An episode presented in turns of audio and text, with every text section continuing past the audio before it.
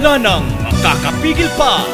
Sulong Arangkada 106.3 Dance Radio sa Aurora, Isabela.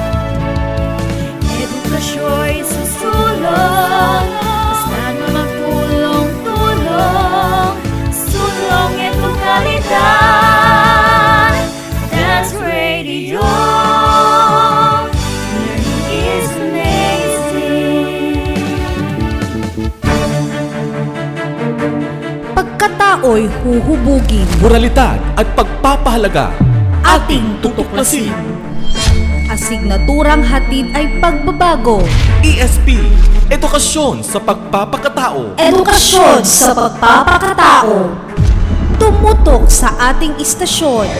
DWDR-FM 106.3 Dance Radio. Ang silid aralan sa radyo.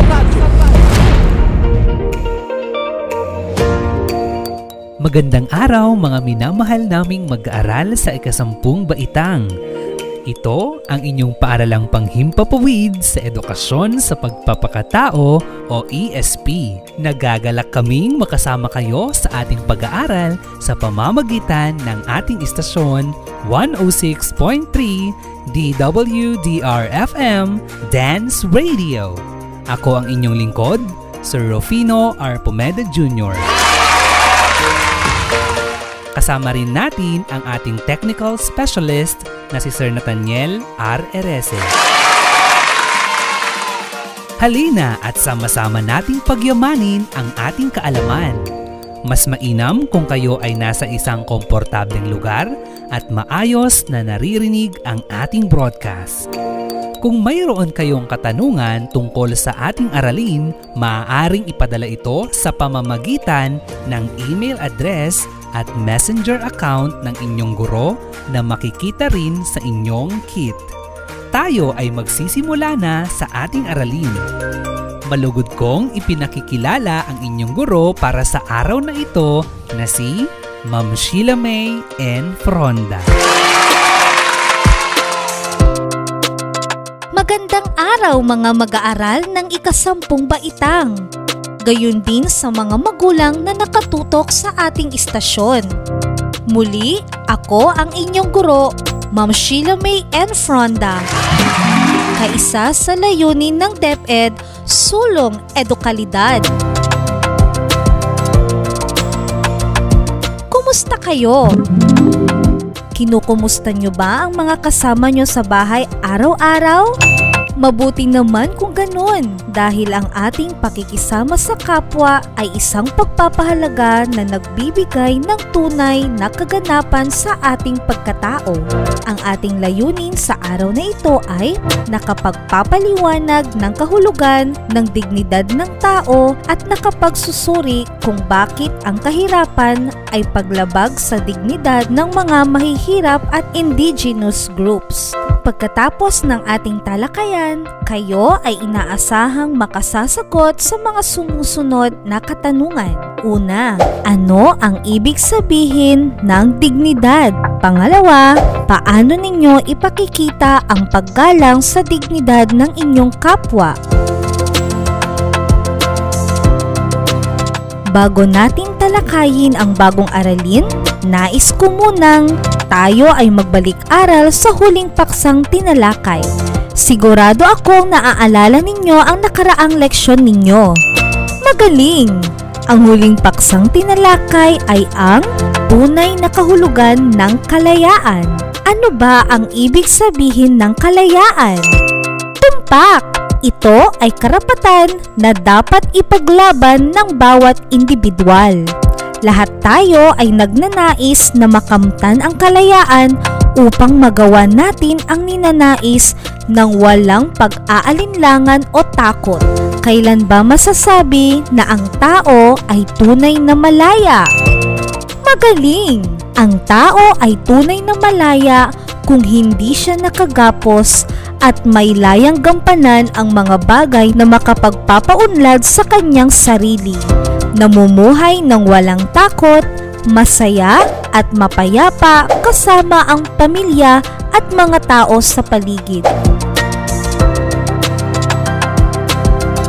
Sa pagkakataong ito, nais kong kunin ninyo ang inyong module para sa leksyon tungkol sa ang kahulugan ng dignidad. Inuulit ko, ang leksyon natin ngayon ay tungkol sa ang kahulugan ng dignidad. Handa na ba kayong palawakin ang inyong mga kaalaman? Kung ang sagot ninyo ay opo, inaasahan ko ang inyong aktibong pagsunod sa bawat gawain. Bago natin talakayin ang leksyon para sa araw na ito, may babasahin muna akong mga pangungusap. Makinig kayo ng mabuti. Kung ang pahayag ay wasto, ang isasagot ninyo ay tama. Ngunit kung ang pahayag ay hindi wasto, ang isasagot ninyo ay mali. Ang unang pahayag, ang dignidad ay galing sa Latin na salita na ibig sabihin ay karapat dapat. Ang sagot ay tama! Ito ay galing sa salitang Latin na dignitas mula sa dignus na ibig sabihin karapat dapat. Pangalawang pahayag, gawin mo sa iba ang ayaw mong gawin ng iba sa iyo. Ang sagot ay mali. Ang tamang pahayag ay huwag mong gawin sa iba ang ayaw mong gawin ng iba sa iyo. Ito ay itinuro ng isang great Chinese teacher na si Confucius. Ang pangatlong pahayag, kailangang mangibabaw ang paggalang at pakikipagkapatiran dahil sa mata ng Diyos ang lahat ay pantay-pantay. Ang sagot ay tama! Higit sa lahat, ngayon natin dapat ipakita ang pagmamahal natin sa ating kapwa-tao lalo na sa mga naging biktima ng sakuna na nagdulot ng matinding baha at nagkasakit lalo na ang mga kapatid nating naging positibo sa sakit na coronavirus. Ngayon ang tamang panahon upang isantabi ang galit o anumang di pagkakaunawaan dahil gaya ng sabi sa kanta, tayong lahat ay may pananagutan sa isa't isa. Magbabalik ako makalipas ang isang paalala.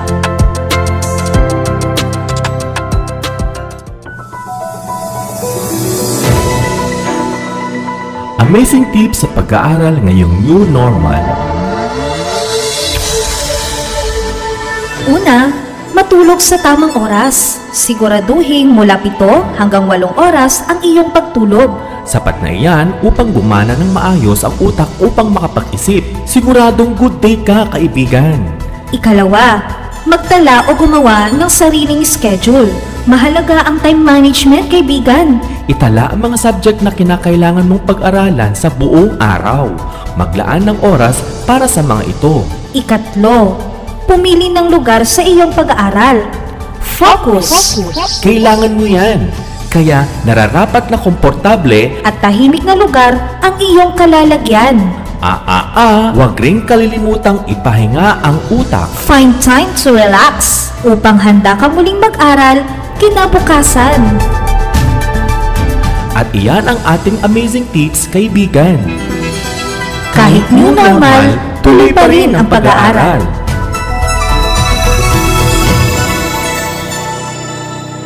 Isang paalala mula sa edukasyon sa pagpapakatao learning area at ng himpilang ito. Kayo nakikinig sa edukasyon sa pagpapakatao grade 10 kasama si Teacher Sheila May and Fronda.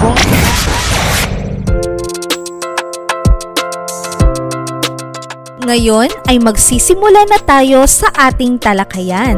Buklatin ang inyong module sa ikalamang pahina hanggang ikapitong pahina at ating pag-aralan ang kahulugan ng dignidad ayon sa iba't ibang paniniwala. Una, ayon sa ancient Stoic tradition, taglay ng tao ang katwiran at kakayahang maunawaan ang santinakpan at ayusin ang sarili.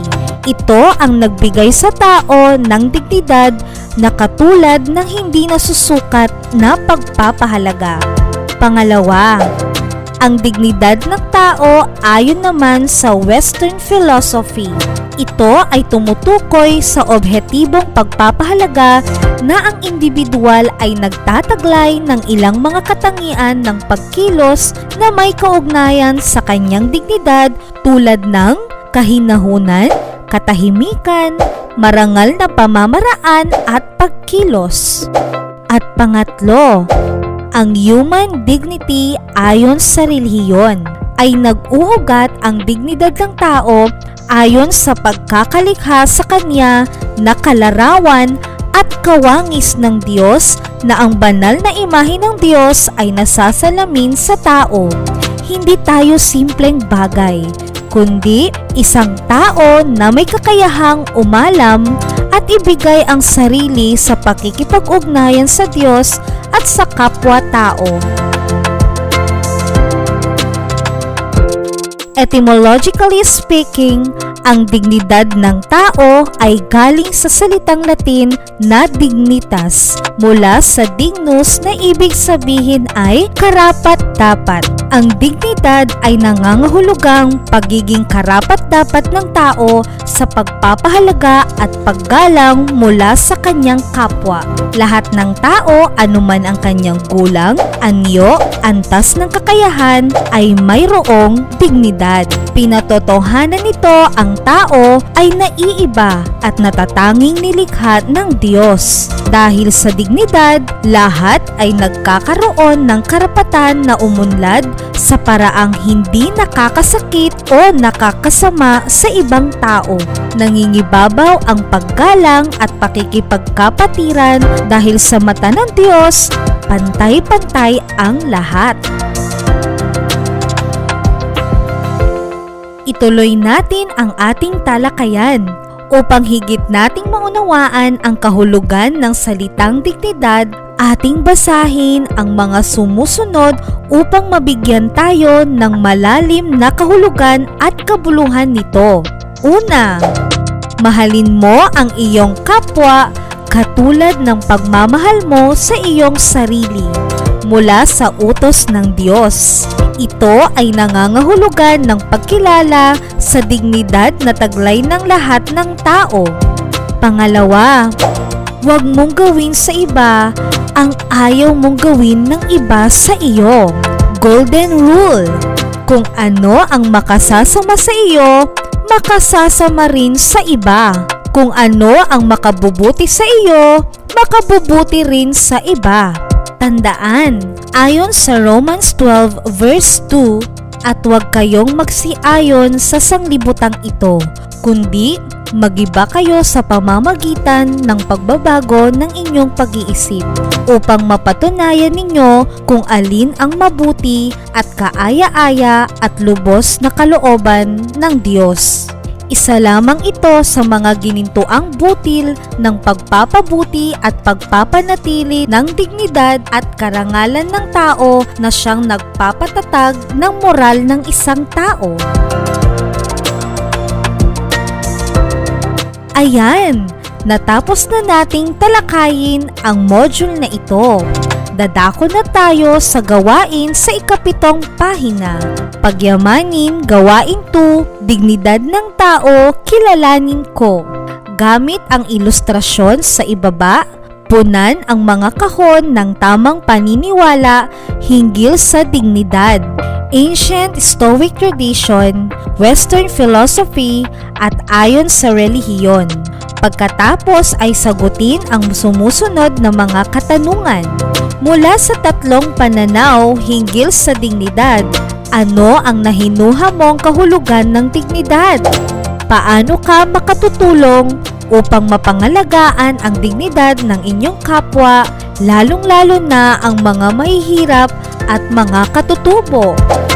Bibigyan ko kayo ng pagkakataon para sagutin ang gawain. Ako ay magbabalik pagkatapos ng isang paalala. Tandaan lamang natin ang pinatutupad ng mga health protocol ng ating pamahalaan. Kaibigan, alam mo bang mayroong sinusunod na safety protocols na ibinigay ng Interagency Task Force para maiwasan ang COVID-19?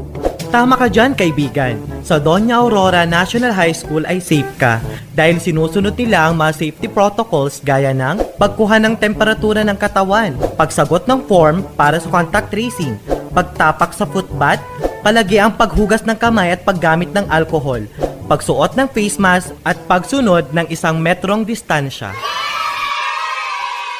Laging tandaan, mapipigilan natin ang pagkalat ng COVID-19 pag atin susundin ang mga ito. Isang mensahe mula sa kagawaran ng kalusugan at ng himpilang ito. Kayo nakikinig sa edukasyon sa pagpapakatao grade 10 kasama si Teacher Sheila May and Fronda.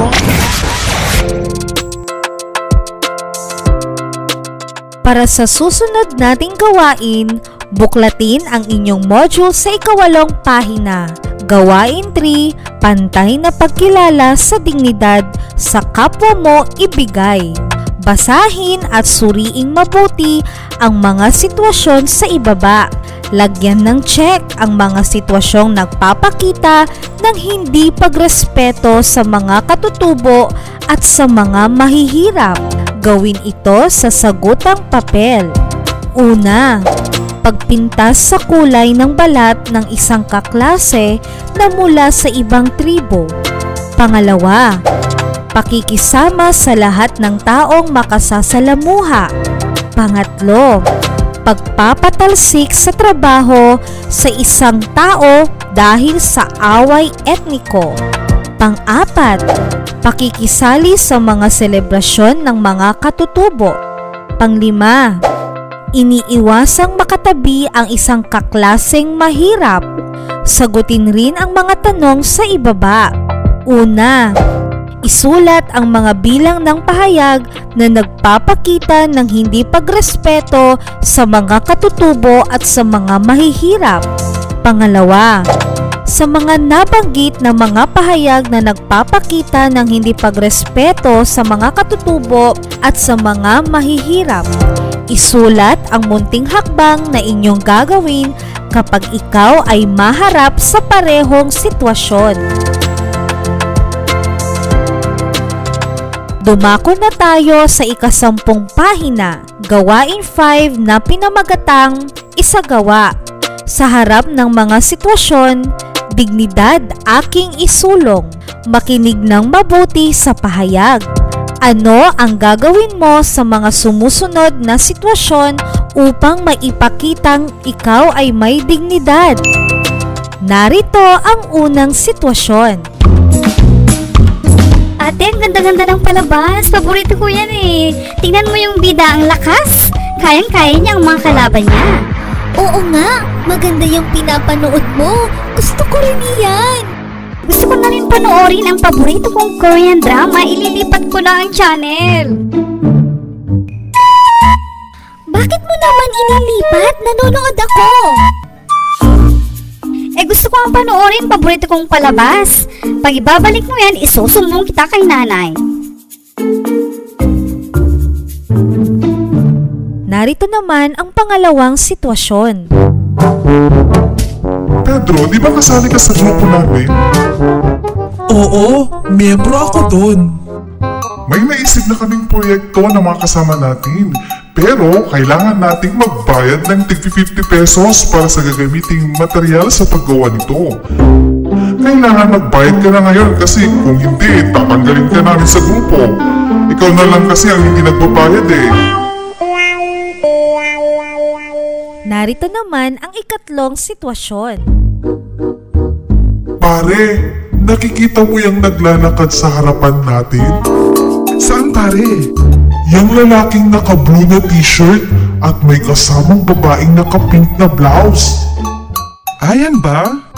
Diba, si Jessa yan, yung hiniwalayan mo.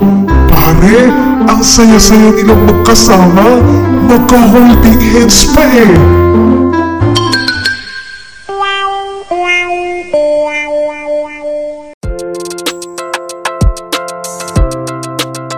Ang mga pinakinggan ninyo ay ang iba't ibang sitwasyon. Isulat ninyo ang magiging reaksyon ninyo kung kayo ang nasa sitwasyon. Dumako na tayo sa panghuling gawain na pinamagatang Tayahin sa ikasampung pahina hanggang ikalabing isa. Sa bilang una hanggang bilang lima, basahin at suriing mabuti ang mga sumusunod na pahayag. Piliin lamang ang letra ng tamang sagot. Gawin ito sa sagutang papel. Magbabalik ako pagkatapos ng isang paalala.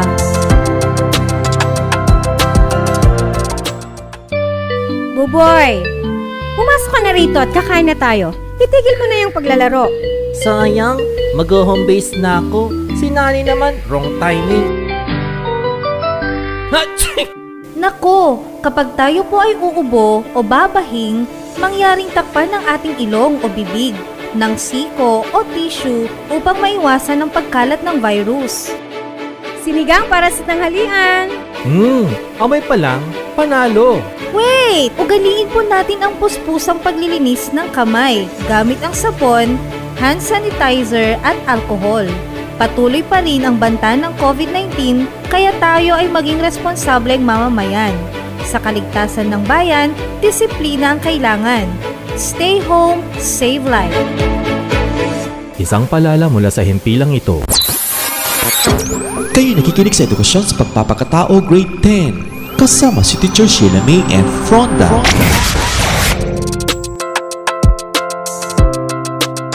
Ngayon naman ay dumako tayo sa paglalahad ng ating aralin sa araw na ito. Ang dignidad ay may iba't ibang kahulugan ayon sa iba't ibang paniniwala.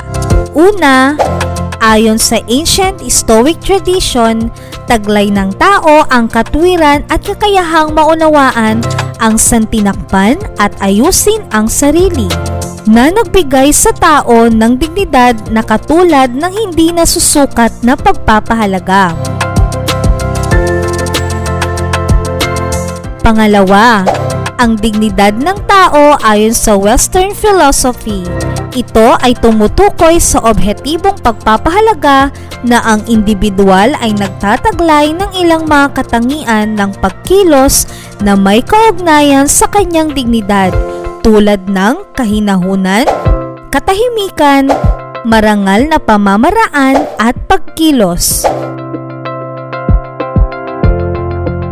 Pangatlo, ang human dignity ayon sa relihiyon.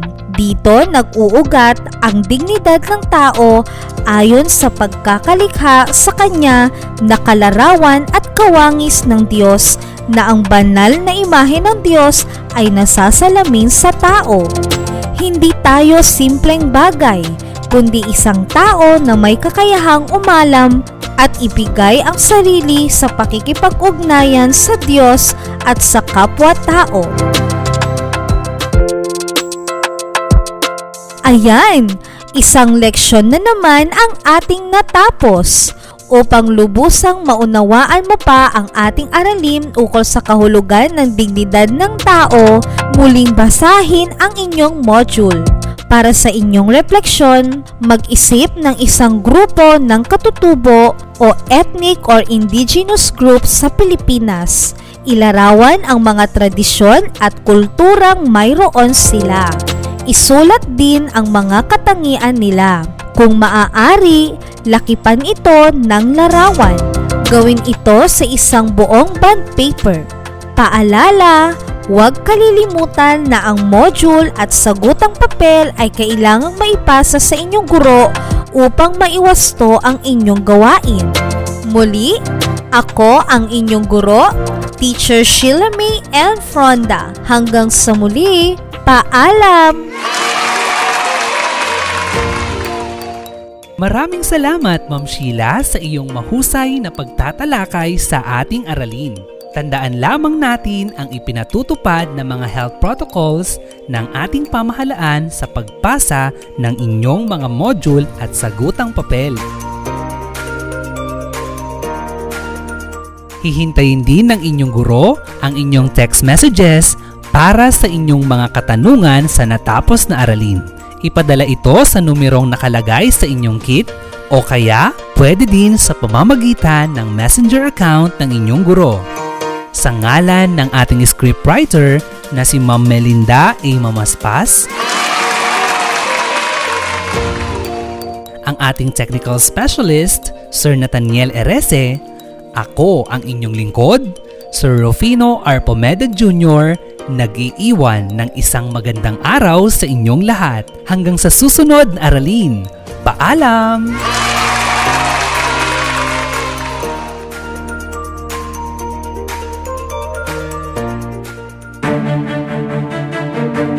Pagkatao'y huhubugin. Moralidad at pagpapahalaga. Ating tutuklasin. Asignaturang hatid ay pagbabago. ESP, Edukasyon sa Pagpapakatao. Edukasyon sa pagpapakatao. Tumutok sa ating istasyon.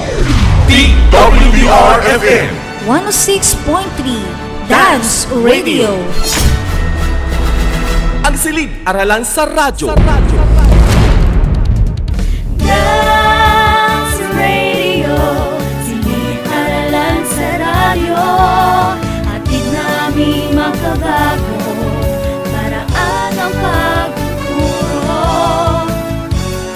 wala nang makakapigil pa. Sulong Arangkada 106.3 Dance Radio sa Aurora, Isabela.